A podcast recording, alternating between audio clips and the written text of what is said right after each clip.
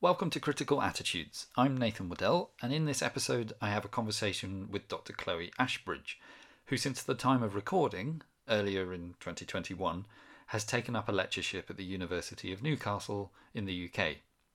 Chloe's book, Rewriting the North, Contemporary British Fiction and the Politics of Devolution, is due out in early 2023. I began our conversation by asking Chloe how she'd been getting on during the ups and downs of the COVID-19 pandemic. It's been a bit of a mixed bag, really.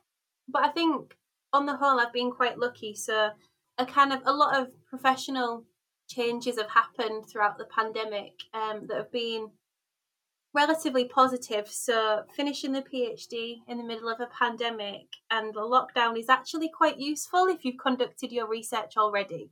And you just have to write up. So you can't go anywhere. There's no social events to kind of distract you. All my hobbies were generally cancelled because the places that I would go are now closed. So in that respect, I kind of made the most of just having almost like a writing retreat style final few months and getting that submitted, which was really nice. And yeah, in a similar way, because universities had moved to online teaching, by the time it came to me looking for a job, it meant that I could work in a different city to the one that I was based in. So I was lucky enough to start working at Nottingham Trent last year, which I wouldn't have been able to do if things were face to face. So I'm based in York, so it would be quite a big commute to kind of do that thought 4 or 5 times a week. But when I were there, we were just teaching one class a week face to face and the rest was online. So that was really good. And I wouldn't have applied for that if it was kind of normal times. So yeah, positive things have come out from it. But in the same vein, just as everybody else, the things that we like to do to turn off from work were no longer possible, which has been quite difficult. But I have learned to appreciate walking and the outdoors, which is a massive achievement for me because anybody that knows me will know that I used to hate the outdoors and I now own a pair of walking boots. So positives and negatives, definitely. You mentioned a moment ago the process of completing a PhD during a pandemic.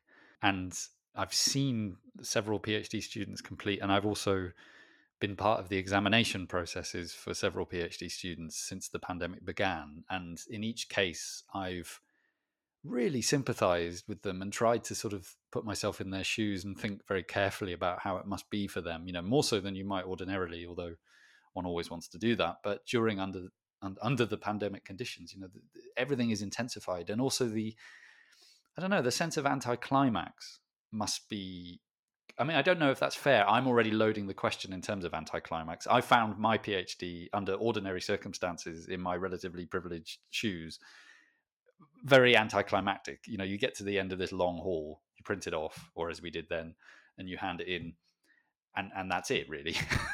and then you have a viva, and it sort of, even that feels a little kind of dulled by comparison with the long haul. So I wonder, did you feel that? Was that, did that feel at all sort of unsatisfactory in any way? I'm not gonna lie, it did feel very anticlimactic because I think, as you say, ordinarily it probably is so anyway, things like graduations are in that same way because you think about them for so long. And with the PhD, it's kind of the final step really in kind of your university career before maybe being an academic or going into any kind of career that you want. And it's something that I've thought about for years and years and years. And I think it's about 8 years study at university that kind of culminates in that submission. And I'd always envisaged kind of going to the office where I was going to submit my hard copy and getting a nice picture outside of the building, whichever institution it was that I submitted it at. And in the end, I was just sat in the room that I'm in now, in my office at home, loaded onto the university website, and I pressed submit. And that was pretty much it. And I got a nice photo next to my laptop submitting my thesis, and I did print out a hard copy, partly for the viva, for practical reasons, but partly just because I wanted it to feel in some way like I'd actually submitted something substantial. But yeah, it was anticlimactic. But I will say at the same time that the viva being online I think was probably a positive thing for me. I quite liked that I could do it in the surroundings of my home, and I could have like my PDF next to me that I could search for like specific words in there. And I think, yeah, it generally made the experience feel a bit more comfortable for me than having it as a more kind of formal process at the institution. But yeah, it is something that I kind of think I missed submitting during lockdown. And I think it'll be the same with graduations as well. I know at Nottingham we've not got an in-person graduation this year, so I'll wait for my name to come across the screen from home when I have my graduation. But yeah, there are bigger things to worry about in the pandemic, I guess. But yeah, it's anticlimactic. I mean, you're correct, of course. There are bigger things. But at the same time, from your perspective, this is a big thing.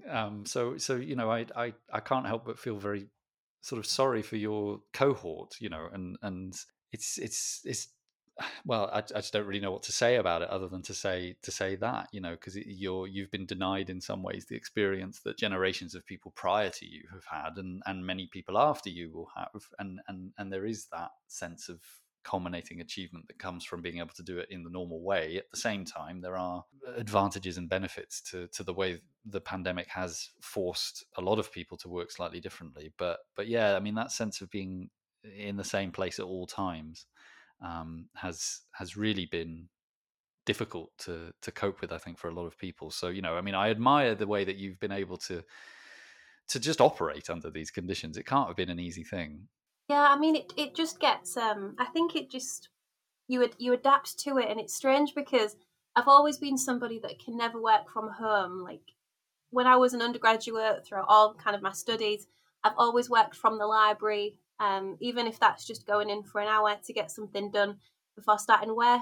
Whenever I've been at home, I've always like procrastinated and never been able to focus. But when you have to be at home, you do just, well, I've just kind of got used to it and just developed other kind of working patterns. So like, for example, one of the ways that I've dealt with it is I do a little fake commute in the morning. So like I'll go for a walk for maybe like 40 minutes and then come back home and pretend as though I've just walked to work. And then I often do that at the end of the day just to kind of bookend it and feel like I've actually gone somewhere other than my house.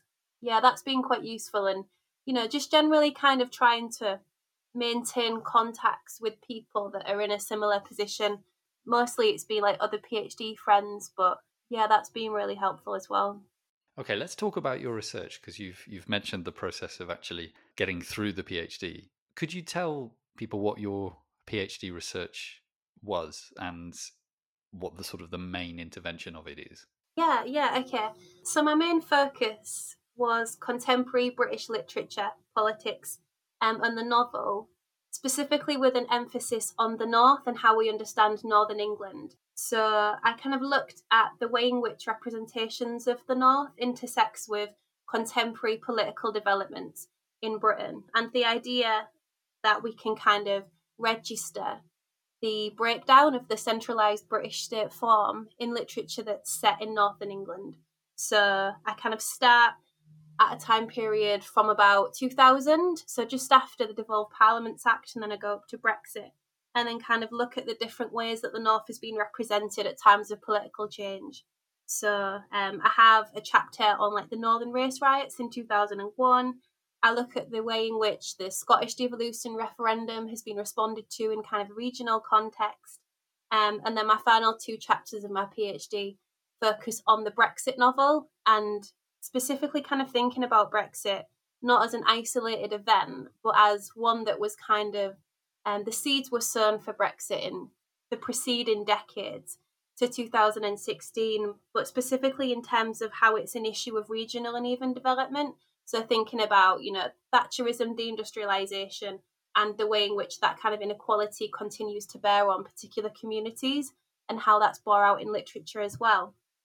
So in terms of my intervention, let me just think about that one. I mean, one of the reasons that I wanted to kind of focus on the North was that I just finished my MA when the Brexit referendum happened, and I'd been studying literature that was set in Manchester, and I'd done a dissertation that kind of compared Manchester and London literature and representations of social class and urban space.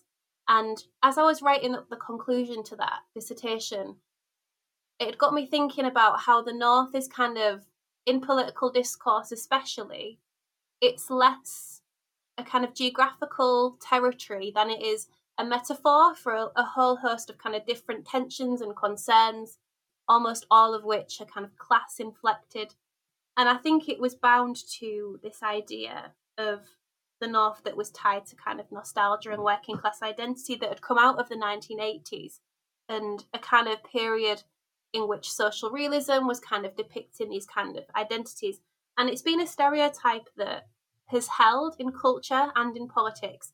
And I was just interested in why that was, and why particular associations become attached to the region and the people that live there. So my intervention would be looking at kind of contemporary representations of the North that actively seek to challenge that.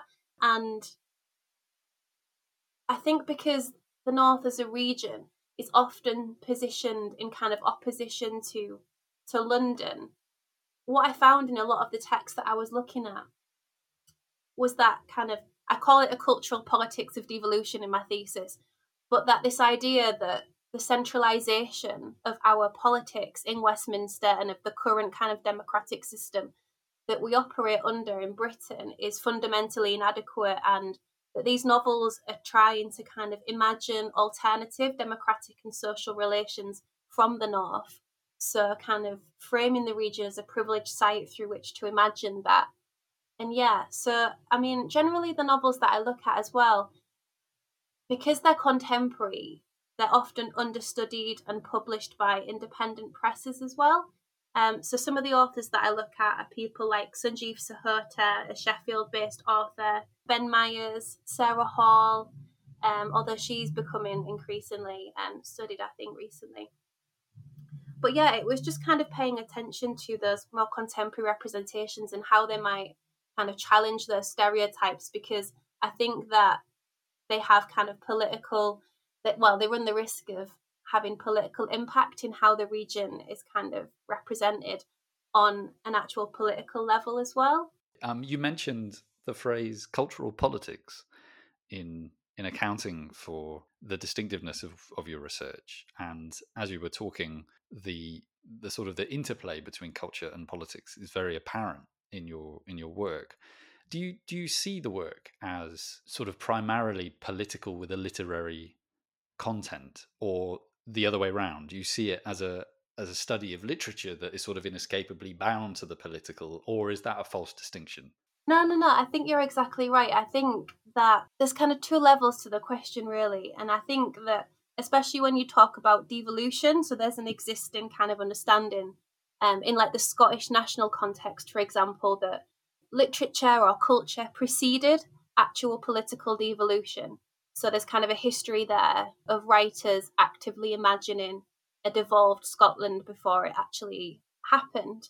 But I think it's interesting that it doesn't seem to work the same way in England. So what I try to capture with the term the cultural politics of devolution is that the work that I'm doing, it's devolutionary on two levels. So on the one hand, my kind of spatial optic as a literary critic is kind of political and devolutionary, in that I pay attention to kind of understudied texts from the North, and you can kind of read that as a kind of devolved methodology. But actually the texts that I'm looking at as well are explicitly political and engaging with devolution as a constitutional process. So like Sarah Hall, for example, in The Wolf Border, talks about a successful Scottish independence referendum and imagines what happens to the British Union after then. And another of her novels, The Carhullan Army, again imagines the actual dissolution of Britain and an alternative community kind of sets up in the Cumbrian uplands as a kind of counter-narrative to that. I think that they're intimately linked, but also that in a kind of different way, I think politics is bound to literature in that it kind of acts as a trigger for different literary trends, or can kind of help trigger them in some way. So one of the things that I'm really interested in at the minute, and that kind of formed the final chapter of my PhD thesis, was kind of that in post-Brexit novels, there appeared to be this kind of trend to prehistory or the primitive. And I think that that has been triggered by the actual political event as a way of articulating all of the kind of discourse surrounding, a reactionary nationalism and nostalgia that was kind of bandied around during conversations surrounding Brexit in often quite negative, reductive ways, but it was definitely present. And you can kind of see a similar trend happening in literature as a way to kind of articulate those concerns. So one of the novels that I'm thinking about, or two rather, first one would be Fiona Mosley's Elmet and Sarah Moss's Ghost Wall as the second one, and both of those are both set in respective locations in the north, but they kind of imagine alternative social and kind of democratic communities that are surrounded by primitive or ecologically sustainable life ways. And there seems to be a kind of recurrent preoccupation with almost a time that's kind of unrecognisable to our contemporaries, so going back to some kind of primitive or prehistorical moment as a way to kind of conceptualise what's happening in this post-Brexit moment. So I think, you have to kind of read them, especially contemporary literature, as kind of interwoven, but on kind of lots of different levels, if that makes sense. I was wondering, again, as you were talking about the sources for this sort of in your life, but also in your professional existence as a scholar, what took you to the contemporary and the North as a focus for that in the first place? That's interesting. I think maybe there's two questions there with the North and the contemporary. I think I'll start with the contemporary one because that's a bit more easy for me to answer because I think it's a bit less personal. Maybe since my undergraduate, I've always been driven by an interest in politics, really. I think I must have taken a module that introduced me to that way of thinking. And I specifically became interested in how literature can provide a kind of alternative narrative or a way of articulating current political kind of concerns or ruptures that were more nuanced than political discourse allows, that often tends to be quite oppositional and reductive. And I think as well, the reason that the contemporary is so interesting is that, for example, looking at things like Brexit, the full ramifications of that hasn't been played out yet. And literature kind of attempts to kind of grapple with those uncertainties or imagine the implications of that in quite interesting ways.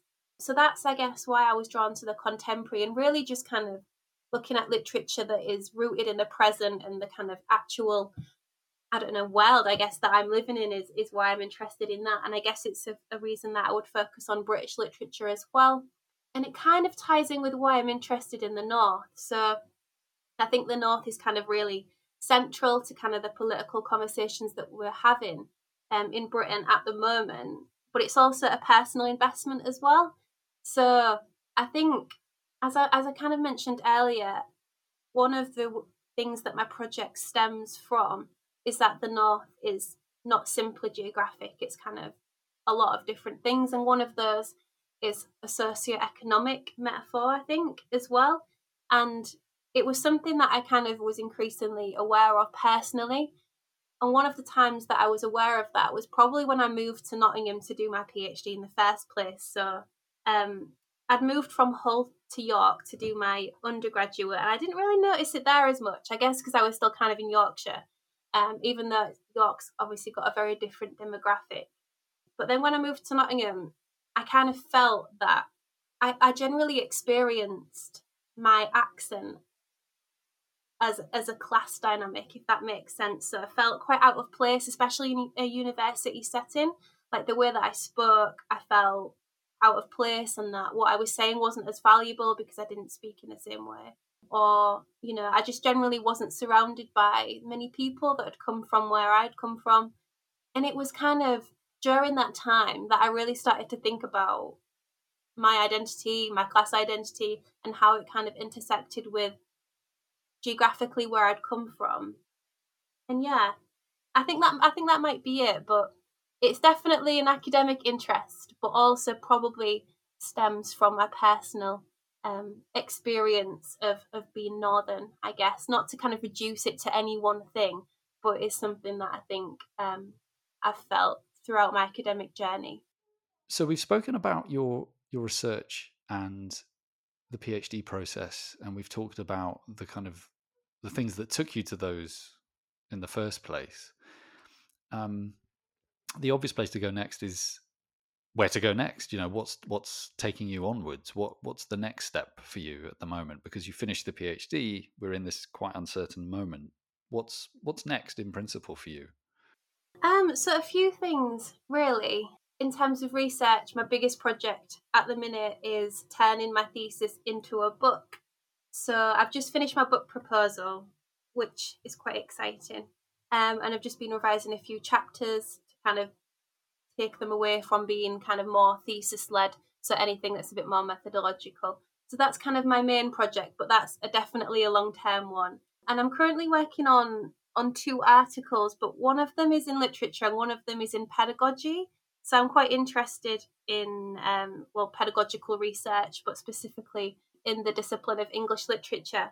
So I've just finished writing an article with colleagues in education about critical media literacy, neoliberal education reform, and the kind of pedagogical implications of that for the teaching of English literature at university. So that's kind of the next thing. That I think will be out from me. And then my next project that is kind of very in the early stages, I've just started thinking about it, but it kind of ties on to what I was saying about politics kind of driving new literary trends. So I'm interested in the idea of the rural north, and I want to explore that a little bit further, specifically the idea of this kind of northern rural wilderness, of a place of kind of constitutional possibility and the way in which the idea of wilderness is often deployed as a kind of method for articulating like post-British regional politics. So looking at novels set in the Pennines, North Yorkshire Moors, Cumbria, that kind of thing. So that's kind of my next literary thing. But it's tricky in the current climate. So I've just finished a fixed-term contract at Nottingham Trent University, and I'm now working in university access in the non-for-profit sector. So that's kind of what I'm doing at the minute. So trying to do my research on the evenings and the weekends, which is quite hard. But hopefully I will find an academic job for the future. But, you know, the climate is what it is at the minute. It's quite difficult. I mean, the word neoliberal springs to mind again as you say that, just in terms of how that's sort of squeezed opportunities for people. Could you give us a preview of that article you mentioned, the one that you co-wrote with colleagues in education? Yeah, okay, so the gist. So basically, we start from this idea of critical media literacy as this kind of foundation that underpins the teaching of literature in secondary education that came about broadly in like the mid-20th century by people like Paulo Freire, Pierre Bourdieu, those kind of people.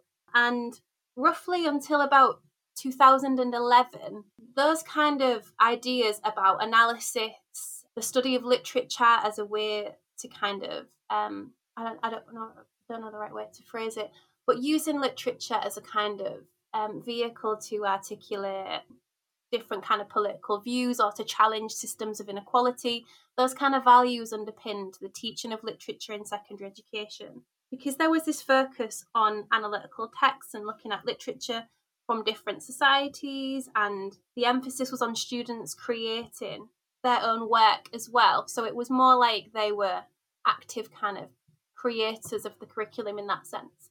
And then there was always kind of some degree that wasn't the case, obviously because of the kind of focus of GCSEs. But in 2011, when Michael Gove became Education Secretary and kind of initiated those education reforms, and there was kind of this shift towards an explicitly more neoliberal education system in which education was purely valued in terms of how it would kind of offer this financial benefit to, you know, pupils as their future selves, but also to the wider economy. And there was a disproportionate emphasis on technology and STEM subjects.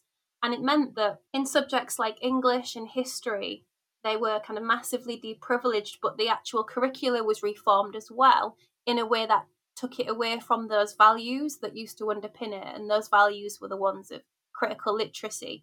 So like deconstruction, analysis, and co-creation, and all of those kind of skills that, you know, as a literature academic, you know, is so important for kind of functioning in the world and kind of making the world a kind of more equal society, and to be a little bit utopian about it. But all of that was lost from the English curriculum, and it was a focus that was replaced by an emphasis on rote learning, memorization of key quotes, performance in an exam, all of this kind of thing. So this focus on metrices as well. So kind of what we tried to argue in this article really, and what we found, is that since then, there's been this kind of disjuncture between the idea and the values underpinning critical literacy and English education, and that kind of translates into the HE sphere as well, because it affects the ways that students address these texts, the kind of conversations that they have about them, and has kind of coalesced with a wider neoliberalisation of the academy too. So we can't just consider these changes that we are kind of facing in HE in isolation, because they're effectively bolstered from secondary upwards. And I think it's something that as teachers in a university setting as well, you kind of have to bear in mind that the kind of students that we're working with, especially since then, are coming with a secondary education that kind of has those barriers.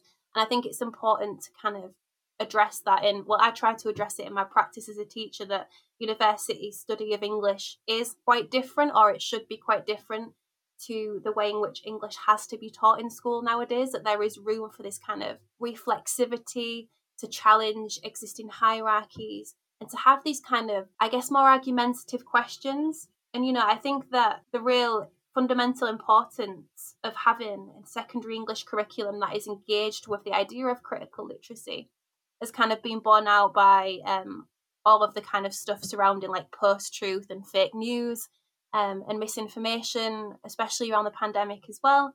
It's not necessarily a new thing or a new change, but I think that in these kind of this kind of current context, it's become increasingly important to kind of talk about it and acknowledge it in a HE setting too. Something that's becoming very apparent as you've spoken over the last 20 to 25 minutes is a thread running through your work, the PhD, the article you've just been talking about, your attitude to HE, I think, and beyond, is a sense of the utopian possibility of literature as a mechanism within and beyond it for change, or at least for registering problems that might then be tackled in some way. So two questions. Do you think that's true? Am I reading you correctly? And also, could you say more about, as you put it, you know, the utopian implications of the way you're thinking about literature and its place in the world, collaboratively, but also as an individual researcher?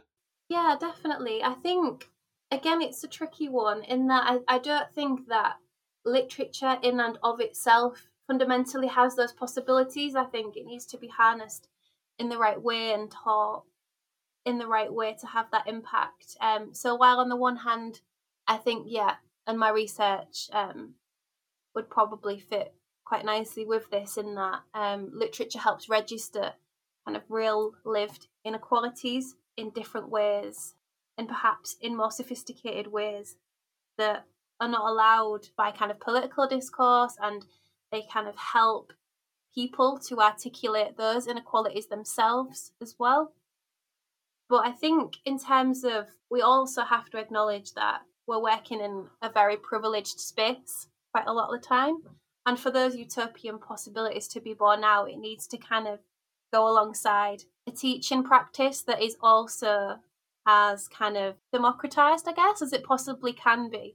And I think literature does lend itself to that because it's, you know, rooted in discussion, collaboration, challenging ideas. But I think it's also important to challenge the kind of existing hierarchies that are still quite prevalent, I think, in English literature as a discipline that is often associated with cultural elitism, and can be quite alienating as well to people if they're coming from backgrounds that, you know, are perhaps underrepresented at university. And I think this is what informs my work, and it's probably why I'm interested in pedagogy as well as literature, is that, you know, again, it's rooted in my personal experiences, and I don't want to get too anecdotal, but it is probably just that feeling like when I first started university as an undergraduate and was studying quite a kind of canonical set of texts, that I felt quite, again, out of place and that I didn't have the right knowledge. But it took the teachers that I was working with to kind of employ those kind of ideas. But yeah, the ways in which the teachers presented these texts to me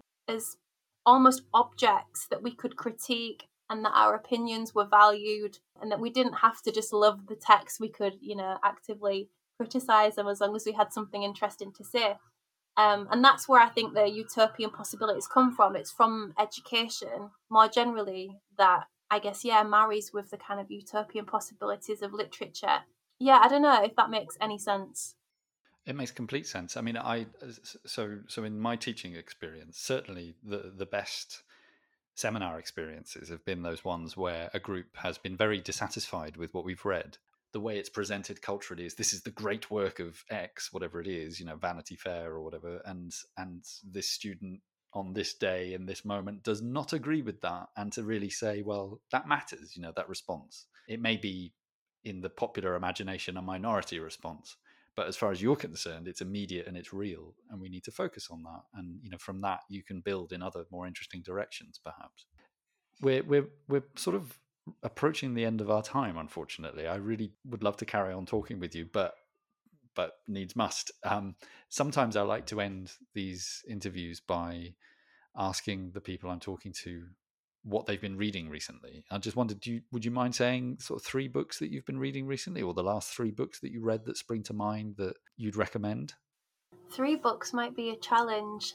This is what happens when you finish a PhD. You don't want to read anything anymore. Yeah, but I can pinpoint. I'll pinpoint two books. The first one is Eliza Clark's Boy Parts. So I would definitely recommend that one. It's set in Newcastle. I won't say too much about it because it will spoil it. But it's about a young woman who's just graduated from university in London, moves back up north, and she is a photographer of, I don't know how to describe it. She's kind of, I will say, an exotic photographer.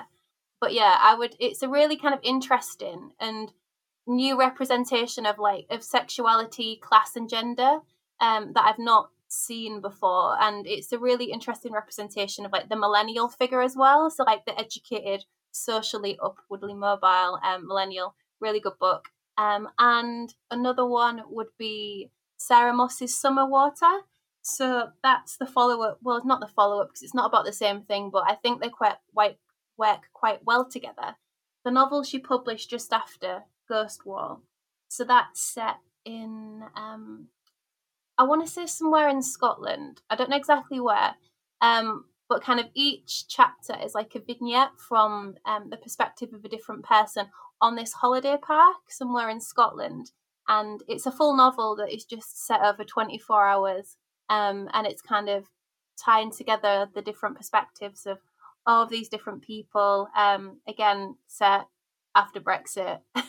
But it is interesting. It's one of the novels where, and I quite like it because of this, you wouldn't know it was kind of a politically engaged novel in that way, unless you'd kind of read Ghost Wall probably, or read into it in the way that I might read into it. So yeah, I'd recommend those. Well, I've read neither of those, so this is lovely. I have two books now that I want to go and read. So thank you, and thank you so much for taking the time to talk to me. I really appreciate it. Thank you. No, thank you for having me on. I've enjoyed it.